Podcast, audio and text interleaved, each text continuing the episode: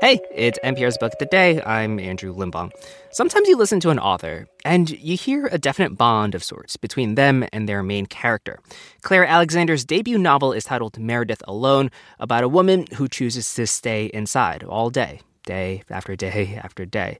It's ultimately a book about dealing with mental health, something Alexander knows a lot about, you know, dealing with mental health issues herself and constantly reading other characters with mental health issues get, you know, what she calls shortchanged. She actually told NPR Scott Simon that she's started countless novels over the past two decades, but it was this book with this character that stuck.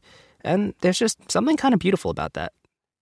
This message comes from NPR sponsor Liveright, publishers of Left for Dead Shipwreck, Treachery, and Survival at the Edge of the World by Eric J. Dolin. The true story of five castaways abandoned on the Falkland Islands during the War of 1812. Available wherever books are sold.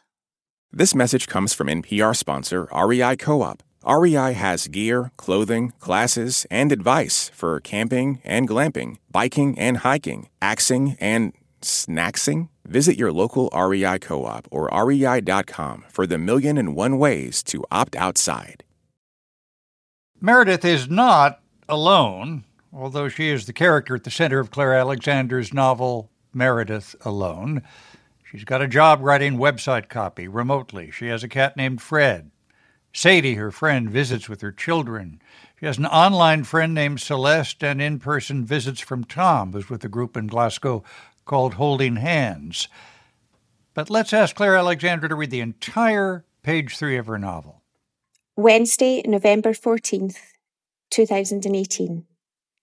My name is Meredith Maggs, and I haven't left my home for 1,214 days. Claire Alexander joins us now from Scotland. Thank you so much for being with us. It's my pleasure. I gather this premise was on your mind long before the pandemic made us all feel a little bit like Meredith.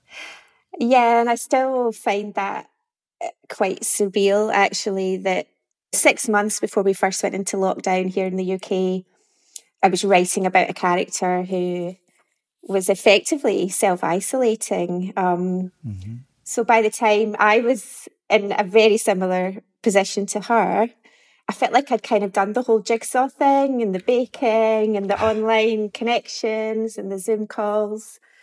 I think it helped me a little because if I was having a bad day or I was particularly stressed or worried about the pandemic and, and how it, how it affected my family, um, I would think, well, what would Meredith do in this situation? Um, although I do have to say that I don't share her aptitude for jigsaws or for baking. So neither of those things um, were very useful to me. She takes all of that up while she is uh, in her self-imposed isolation. She she tells Tom, the visitor from Holding Hands, that what she's feeling feels like a a constant weight. What puts that weight there?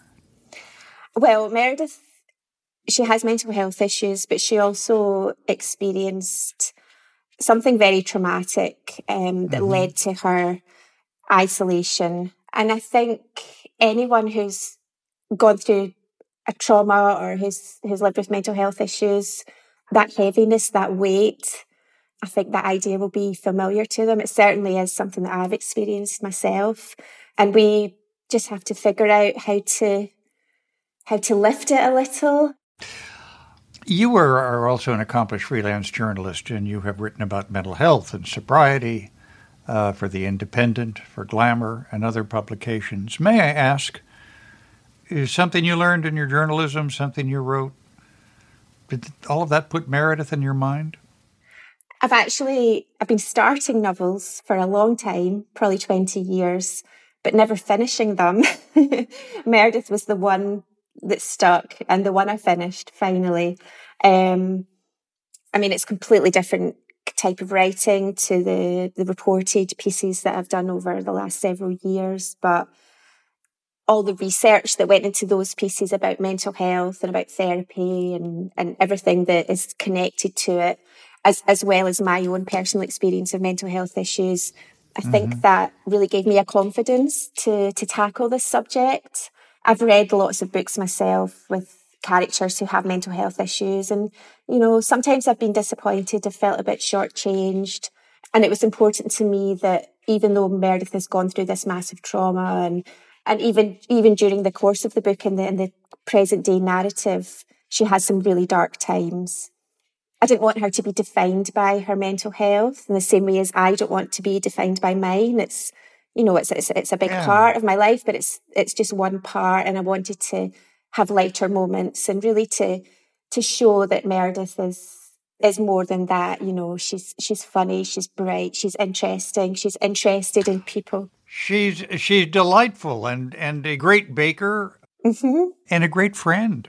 She is, yeah. She's a very good friend, and the new friendships that she makes during the course of the novel, which are really you know quite unexpected to her. Um, the way that she helps those people yeah. as much as they help her. That is really a big part of her of her healing journey, I think. Now that Meredith is out in the world, will you miss her? I do miss her, and I've just actually submitted my first draft of book two to my publishers in the UK and in the US. It was almost like I was cheating on Meredith. and I think I was just so invested in her and so she's just so real to me. And uh, you know she always will be and she'll always be there but i do i do miss her. Um, a few people have asked if i'll go back to her and to her story but i think we'll just leave her in the place that she's in. Claire alexander her novel meredith alone. Thank you so much for being with us thank you so much for having me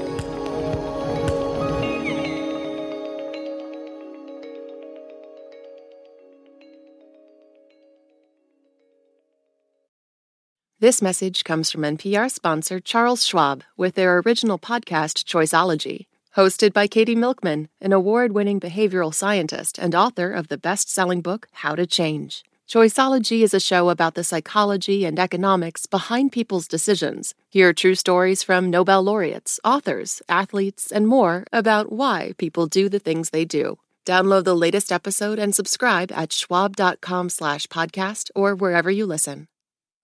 Support for NPR and the following message come from IXL Learning. IXL Learning uses advanced algorithms to give the right help to each kid no matter the age or personality. Get an exclusive 20% off IXL membership when you sign up today at IXL.com/NPR. What does it mean to be black in America? In NPR's Black Stories, Black Truths, a collection of stories as varied, nuanced, and dynamic as black experiences – you'll hear. It means everything. Search NPR Black Stories, Black Truths wherever you get your podcasts.